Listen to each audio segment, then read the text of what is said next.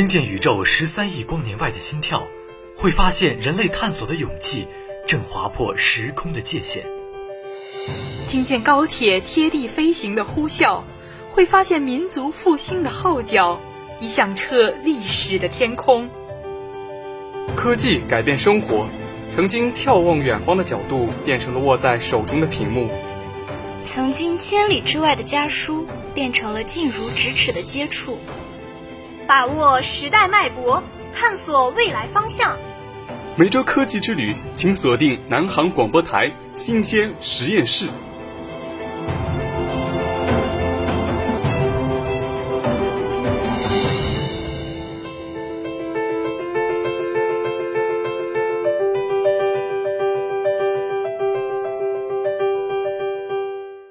科技前沿二三事，新潮热点聚入耳。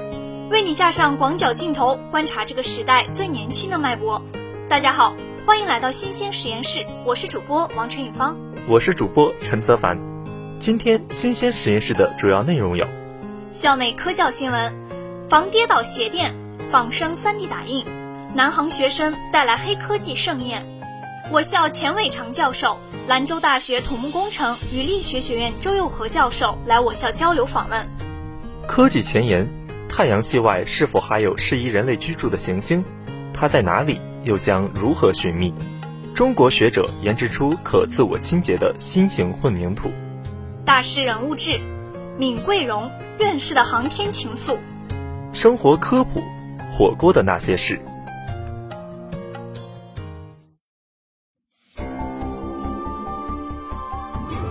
飞天的梦想从这里起航。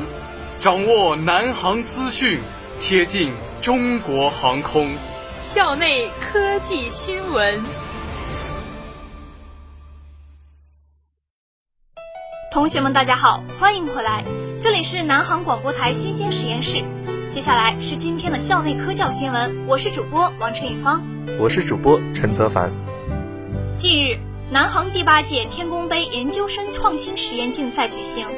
六十余项年度最新的该校研究生创新作品将角逐总额逾十万的奖金。担心老人一个人在家不慎跌倒，这款名为基于 LSTM 的步态识别老年人易跌倒预警智能鞋的创新发明可以帮到你。我们在鞋垫中内置监测足底八个点位的压力传感器以及惯性陀螺仪，一旦鞋垫发生倾斜等状况，数据就会实时通过芯片。将数据传输到配套的 APP 上，并发出警报，发送摔跤地点定位，让老人的子女、家人可以及时了解到老人摔倒的情况，从而立刻采取救护措施。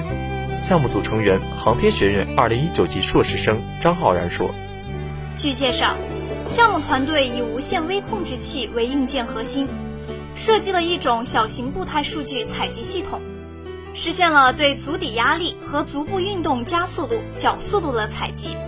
这款鞋是专门为老年人设计的。有了这样的一双鞋，子女不用再担心老人在家中摔倒。我们还设计了预警功能，如果老人行走在比较颠簸、易摔倒的路段，APP 也会发出跌倒前的预警。张浩然说：“柚子能够承受从十米高空坠落的冲击力。”原因是柚子皮的多孔结构能够充分消散这种冲击力，并且具有优异的隔热性能。龙虾眼作为一种典型的反射型复眼，对光线有优异的汇聚作用。南航材料科学与技术学院的研究生们开发的仿生结构功能性构件激光 3D 打印技术，通过增材制造逐点扫描、逐层累加的局部扫描成型特性，精准调控激光加工各项工艺参数。3D 打印出柚子皮、龙虾眼、皮皮虾尾节等复杂的仿生结构，让这些结构能运用到工业设计当中。大自然中的一些生物结构，其实能够被我们运用到工业设计当中。就拿柚子皮的多孔结构来说，它可以有效地实现防热功能、隔热功能，非常适合运用到航天器外层材料结构中。项目组成员一八级博士生郭萌说。来自航天学院的一群研究生将目光投向登月这个宏大的主题，试图对载人登月着陆器的结构进行改良。项目组成员、航天学院一七级硕士生袁英楠表示，项目组成员是从猫的跳跃形态中得到了启发，试图模拟一种基于仿生的先进载人登月新概念——着陆缓冲技术。目前的登月着陆器因着陆后的压轨冲击，难于在月球上行走。我们就是在探究一种能让登月着陆器在月球上行走的更优结构。袁英男说：“猫这种动物很轻，但却可以做到从高处跳落依然存活，这与它们的身体结构有关。”我们通过对猫腿柔性后背的仿生，试图研制出一种新型着陆缓冲结构。据悉，南航第八届天宫杯研究生创新实验竞赛共有六十三支创新队伍参赛，参赛项目涵盖航空航天、自动化控制、信息通信、材料化工、艺术创作等多个领域，涌现了众多充满想象力和极具创新性的创新作品。经过一年时间的精心培育。本次竞赛中，四个培育项目的相关成果在前期已获得了第五届研究生未来飞行器创新大赛一等奖等省部级嘉奖。近日，应我校航空学院机械结构力学及控制国家重点实验室高存法教授的邀请，我校钱伟长教授、兰州大学土木工程与力学学院长江学者、国家杰星周又和教授来我校交流访问。并做了题为“极低温度适宜环境下超导材料及磁体结构的力学行为研究”的学术报告。报告主要介绍了周又和教授研究团队对超导材料及磁体在极低温适宜环境下的电、磁、热、力多场相互作用下所导致的非线性力学变形、变形对超导性能退化的机理、对磁场特性的影响和失超的应变检测新途径等所开展的理论预测研究。实验测量研究和全背景场实验测量装置研制相关成果，在创建超导材料力学的同时，也为我国研制的新型超导材料性能表征和强场超导磁体的研制设计提供了基础性支撑，实现了我国超导磁体研制的自主设计从零到一的关键性转变。周又和教授渊博的知识和谦逊的作风，给与会师生震撼。与会师生对周友和教授的研究表现出非常大的兴趣，现场进行了热烈的交流。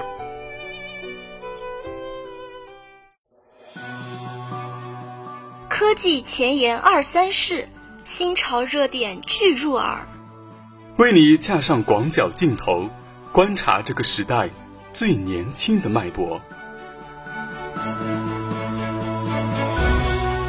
科技前沿。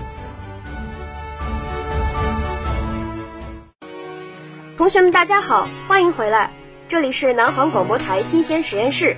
接下来是今天的科技前沿，我是主播裴玉，我是主播尚博洋。太阳系外是否还有适宜人类居住的行星？它在哪里？又将如何寻觅？十二月十二日，在为北京航空航天大学学子讲授的一场国企公开课上。中国航天科技集团有限公司总经理袁杰向在场的五百名学子描绘了中国航天科技集团面向二零三零年和二零四五年即将开展的重大工程项目，其中便包括太阳系近邻宜居星球的太空探索计划——密音计划。袁杰介绍，密音计划将通过发射宇航飞行器，以直接成像手段，率先发现和认证太阳系外宜居行星。并刻画其宜居性，同时对太阳系天体开展光谱巡天，揭示水的分布，以零点零一角秒的空间分辨率，开启中外红波段天文学观测的新纪元。该项目的实施将使我国在基础研究领域取得新的突破。袁杰说，密音计划的关键技术包括空间分布式合成孔径阵列望远镜技术、低噪声中红外探测器技术。高灵敏、高稳定深低温空间探测技术，天基成像平台多级系统高精度高稳构型控制技术，天基观测系统结构优化及数值模拟技术等。星空浩瀚无比，探索永无止境。袁杰表示，展望2020年，中国航天科技集团的宇航发射次数将再次刷新纪录，并启动建设长期有人照料的近地载人空间站。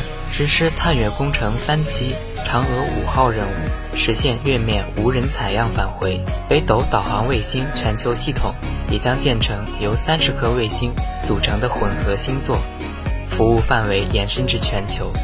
高分辨率对地观测系统卫星的发射与在轨应用即将完成。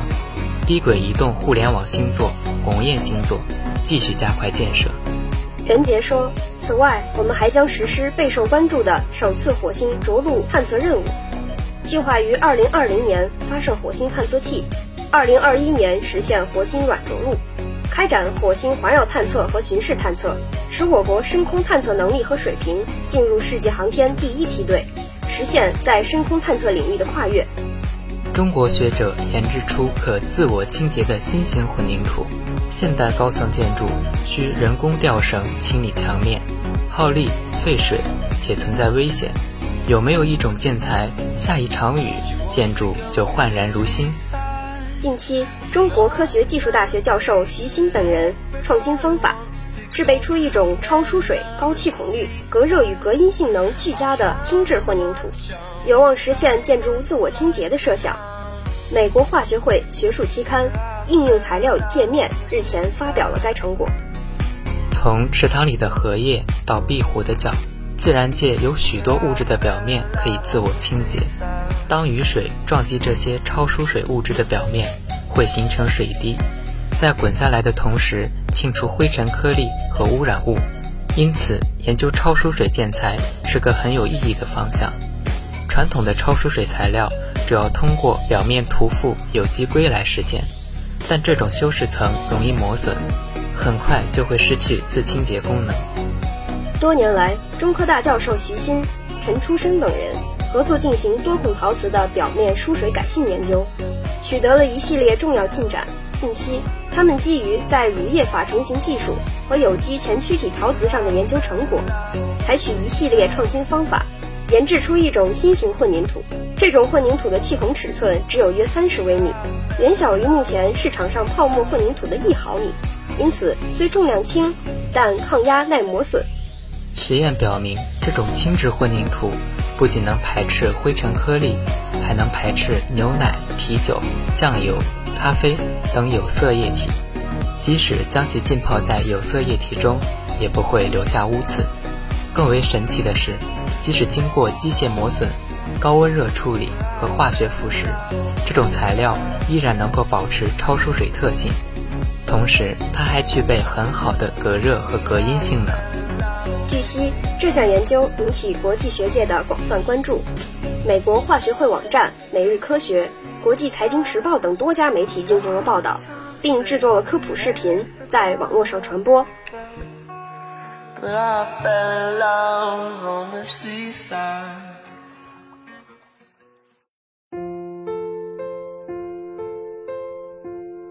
苹果砸中的脑袋发现了物体运动的定律，一千次失败的实验点亮了世界的每个角落。每一次人类科技的变革，都有人为之默默奋斗。走进科学人物，体味多彩人生。大师人物志。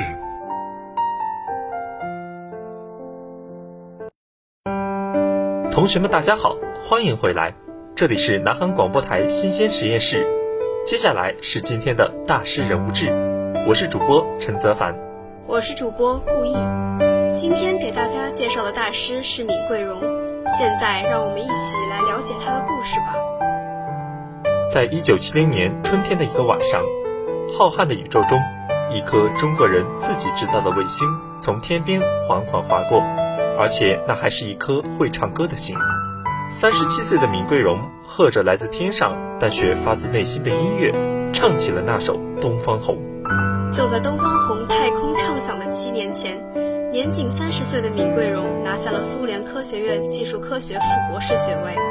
刚完成学位答辩，闵桂荣就归心似箭，马上收拾行囊返回阔别三年半的祖国。回国后，闵桂荣被分配到中国科学院力学研究所。承担航空发动机传热问题的研究工作，那时的他或许没有想到，自己竟会和卫星打上交道，并且一辈子与之如影相随。一九六五年，中国第一颗人造卫星关键技术攻关全面展开。那一年，既没学过也没干过人造卫星技术，只在展览会上见过人造卫星模型的闵桂荣，领命与中国科学院力学所领导钱学森、杨刚毅，立即组建一个新的卫星研究室，承担我国第一颗人造卫星有关热控制技术的研制任务。说起来，闵桂荣在这个研究室里年龄最长，三十二岁，学历最高，副博士。他带领一批平均年龄不到二十五岁的年轻人，从零开始向太空进军。那时，毛泽东主席所说的“我们也要搞人造卫星”的话语，激发了科技工作者为新中国争光的勇气和信心。上第一课，年轻的闵桂荣就把比他更年轻的研究人员拉到北京天文馆去参观。太阳、卫星、地球，到底是什么样的运动关系？他们从最基本的知识琢磨起，边学边干，的确很难想象，中国的卫星研制者竟是从参观天文馆入手，开始挑战卫星的。但令国外同行更为吃惊的是，东方红卫星的水平如此之高，它的重量超过美、苏、日、法四个国家首颗卫星的总和。闵桂荣说：“这是中国的重量，中国科学家的重量。”在我国卫星事业发展刚刚起步时，人造卫星的热控制是一门新技术。闵桂荣和他的同事们白手起家，依靠自力更生，走出了一条具有中国特色的卫星研制之路，让世界为之震惊。一九七九年，当闵桂荣率领空间热物理代表团赴美国参加美国宇航学会热物理年会时，他的大会报告让西方专家吓了一跳。偌大的饭店里，因为中国代表团所做报告产生轰动效应，其他两个会议竟然停了下来。这是中国航天科技工作者首次在国际会议上进行高水平的航天学术报告。与会的国外专家这才发现，先进的热管、百叶窗等热控技术，在中国卫星上的应用竟然比欧洲、日本早了十年。早期国外卫星由于热设计不周。在太空运行时，卫星就像患上感冒，经常出现过热或过冷现象，最终导致卫星飞行失败。谁能想象，当国外利用大型电子计算机和高水平的太阳模拟器进行复杂的热实验、热计算时，中国的卫星研制者在创业的早期，依靠手摇计算机、算盘和计算尺，完成了复杂的轨道、热流和温度计算。尽管外国文献少之又少，国内技术几乎是张白纸，设备也十分落后，闵桂荣还是发挥才智，主持并研究制定了卫星热平衡试验的理论、方法和技术，并提出了卫星热平衡方程积分关系式。他和同事们开辟的航天热控制这门新技术，不仅成功地解决了我国早期各种卫星的温度控制问题。而且为以后研制多种人造卫星提供了技术基础，并使我国热控制技术水平进入了世界先进行列。人生过得要有价值，金钱、名利都如过眼云烟。在闵桂荣的人生价值论中，境界与精神是他最为强调的。不论是教育子女，还是为人处事，闵桂荣总爱说：“一个人要有精神面貌。”因此。闵桂荣的腰板总是挺得直直的，这骨子里的价值才是他追求的真正价值。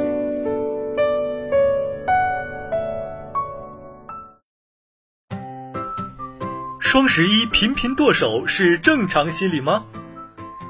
身份证贴窗可贴，可以防消磁吗？监控摄像头可以隔空盗刷微信付款吗？生活丰富多彩，谣言千变万化。戴上火眼金睛，享受放心生活。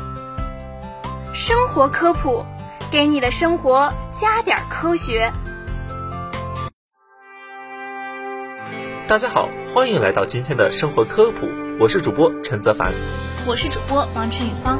现在啊，寒冷的空气是日渐嚣张，在这样一个冬天，怎么能少得了火锅的陪伴呢？今天的生活科普就带你了解陪伴我们度过寒冷冬天的火锅的那些事。火锅，古称古董羹，因食物投入沸水时发出的咕咚声而得名。它是中国独创的美食，历史悠久，是一种老少皆宜的食物。周代的鼎器应是火锅最早的雏形。据考证，战国时期即有火锅，时人以陶罐为锅。到宋代，火锅的吃法在民间已十分常见。南宋林洪的《山家清供食谱》中，便有同友人吃火锅的介绍。元代，火锅流传到蒙古一带，用来煮牛羊肉。到清代，火锅不仅在民间流行，而且成了一道著名的宫廷菜，用料是山鸡等野味。火锅一般是以锅为器具，以热源烧锅，以水或汤烧开来涮煮各类食物的烹调方式。同时，亦可指这种烹调方式所用的锅具，其特色为边煮边吃，或是锅本身具有保温效果。吃的时候，食物仍热气腾腾，汤物合一。世界各地均有类似的料理，但主要在东亚地方特别盛行。火锅现吃现烫，辣咸鲜，油而不腻。解郁除湿，适于山川之气候。今发展为鸳鸯锅，麻辣、清淡个别，各取所需。根据个人的喜欢，加不同的汤料、食物，老少咸宜，至冬之佳品。典型的火锅食材包括各种肉类、海鲜类、蔬菜类、豆制品类、菌菇类、蛋类制品、粉丝等，将其放入煮开的清水或特制的高汤锅底烫熟后食用。有些吃法还会蘸上调味料一起食用。火锅起源之说也是众说纷纭，就好比阿拉伯数字一样，起源于印度，但却是经由阿拉伯人传向四方的。这就是后来人们误解阿拉伯数字是阿拉伯人发明的原因。关于火锅的起源有两种说法，一种说是在中国三国时期或魏文帝时代，那时的铜鼎就是火锅的前身；另一种说是火锅始于东汉。出土文物中的斗就是指火锅，可见火锅在中国已有一千九百多年的历史了。魏书记载，三国时代曹丕代汉称帝时期，已有用铜所制的火锅出现，但当时并不流行。到了南北朝时期，人们使用火锅煮用来涮猪、牛、羊、鸡、鱼等各种肉食。后来随着我国经济文化日益发达，烹调技术进一步的发展。各式的火锅也相继闪亮登场。到北宋时代，汴京开封的酒馆冬天也有火锅应市。到了清朝统治的年代，火锅涮肉已经成为宫廷的冬令佳肴。到了清朝末期、民国初期，在全国已形成了几十种不同的火锅，而且各具特色。日本室町时代，火锅从中国传入日本是在一三三八年。日本称火锅为寿喜烧，又称厨烧。如今火锅还传到美国、法国、英国等国家。火锅餐饮方便快捷的大众化特色被消费者接受和喜爱，尤其北方地区寒冷干燥的天气让火锅市场潜力很大。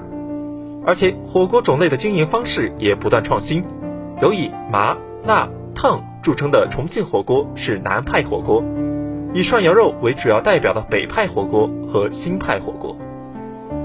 在整个火锅历史的演变上，描写火锅最为传神的是南宋时代。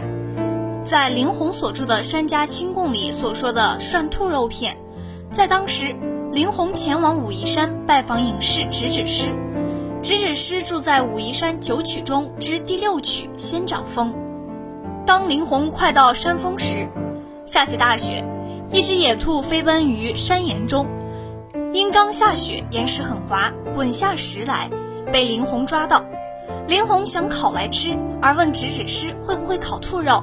食指师回答他说：“我在山中吃兔子是这样的，在桌上放个生炭的小火炉，炉上架个汤锅，把兔肉切成薄片，用酒、酱、椒、桂做成调味汁，等汤开了，夹着肉片在汤中涮熟，蘸着调味料吃。利用这种涮熟之吃法。”林红觉得如此的吃法甚为鲜美，且能在大雪纷飞之寒冬中，与三五好友团聚一堂，谈笑风生，随性取食，非常愉快。因而为这样一种吃法取了个“波霞贡”的美名，取当时浪涌秦江雪，风帆晚照霞的美丽光景。这就是我们今天所吃的火锅。现代一些文化名流对火锅也是情有独钟。名人胡适对故乡徽州火锅钟爱有加，在家宴请客人吃饭时，大多由其夫人精心烹制徽州火锅以招待客人。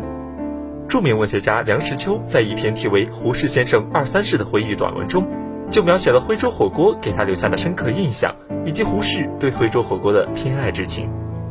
怎么样？现在再看火锅，是不是觉得别有一番趣味呢？没想到小小的火锅也有这么多的故事。好了，今天的生活科普到此结束了。下周的同一时间，让我们不见不散。以上是今天的中文节目，一段音乐过后，将是我们今天的英文部分。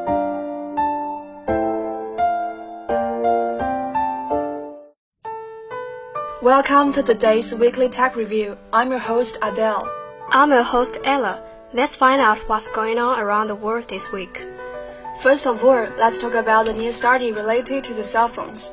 In a new study out of the Massachusetts Institute of Technology, health researchers make the case for using real-time cell phone data to track and mitigate major disease outbreaks. Unfortunately, several barriers, including privacy concerns and the lack of data legislation, are likely to stop this kind of information from ever getting to researchers. Earlier this year, researchers at MIT set out to see if they could reasonably predict how a disease might move through a city by looking at commute routes. Through a deal with Singapore Telecom Singtel, MIT researchers were able to get access to four months' worth of anonymized cell phone location data from 2011. The disease they were tracking was the 2013 outbreak of dengue fever, a virus transmitted via mosquito that manifests in headaches, muscle pain, and vomiting. The researchers hypothesized that the disease traveled around the city along the same roads as people's phones did when they tested their predictions against census data for 2013 and 2014, which recorded the number of cases over the course of two years. They find the models were accurately estimating the growth trajectory the disease.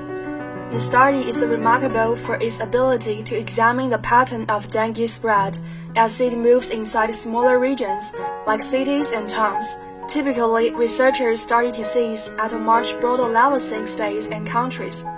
But smartphone data allows researchers and scientists to see more detailed information about the way people interact with their environment and each other. This data can be really useful in an emerging situation, says Emmanuel Massaro, a scientist at 201 Core Polytechnique Fidèle de Lausanne in Switzerland and the lead author on the paper. He argues that scientists, NGOs, and political decision makers should have access to cell phone data more broadly so they can more easily contain disease outbreaks. Next, we talk about why electronic cigarettes cause side effects to our health.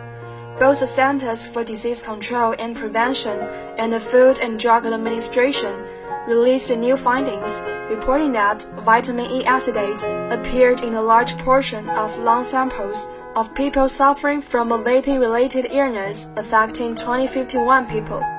E acetate is a form of vitamin E that's often used in skincare products but which has recently become a popular way of cutting cannabis in vaporizer cartridges. Both the CDC and the FDA had previously warned Americans against using THC vaping products until the source of the illness has been found. The CDC found vitamin E acetate in lung samples taken from 29 patients suffering from lung injury associated with e-cigarettes. This is the first time that we have detected a potential chemical of concern in biological samples from patients with these lung injuries. The CDC wrote in its announcement. These findings provide direct evidence of vitamin E acetate at the primary site of injury within the lungs.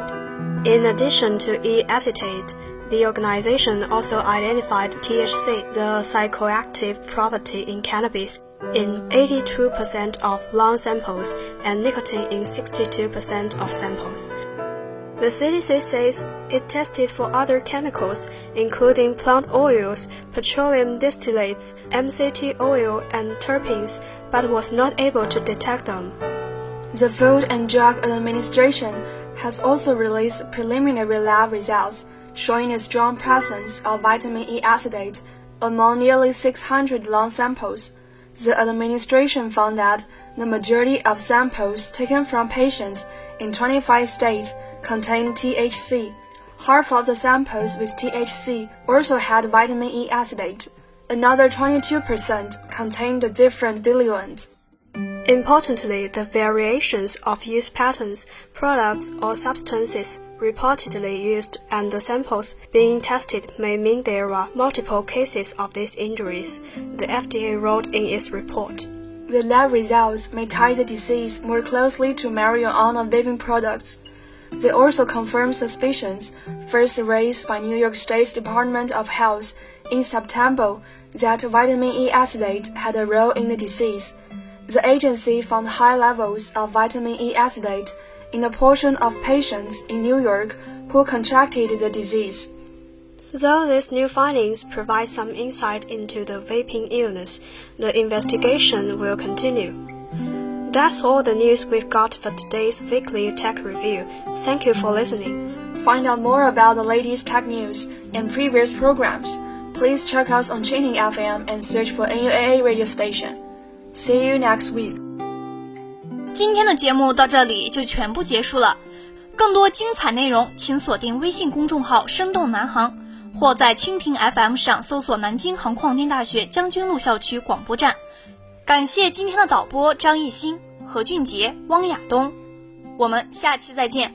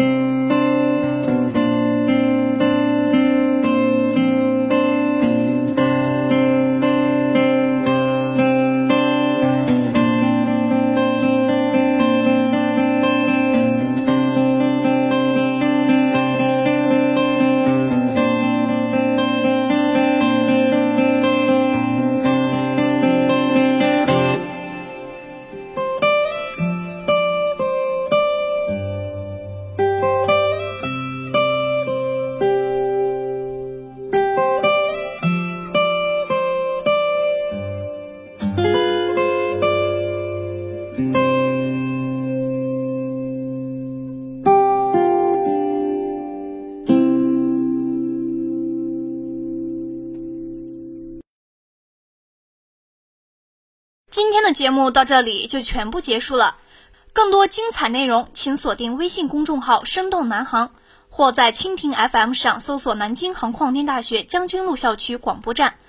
感谢今天的导播张艺兴、何俊杰、汪亚东，我们下期再见。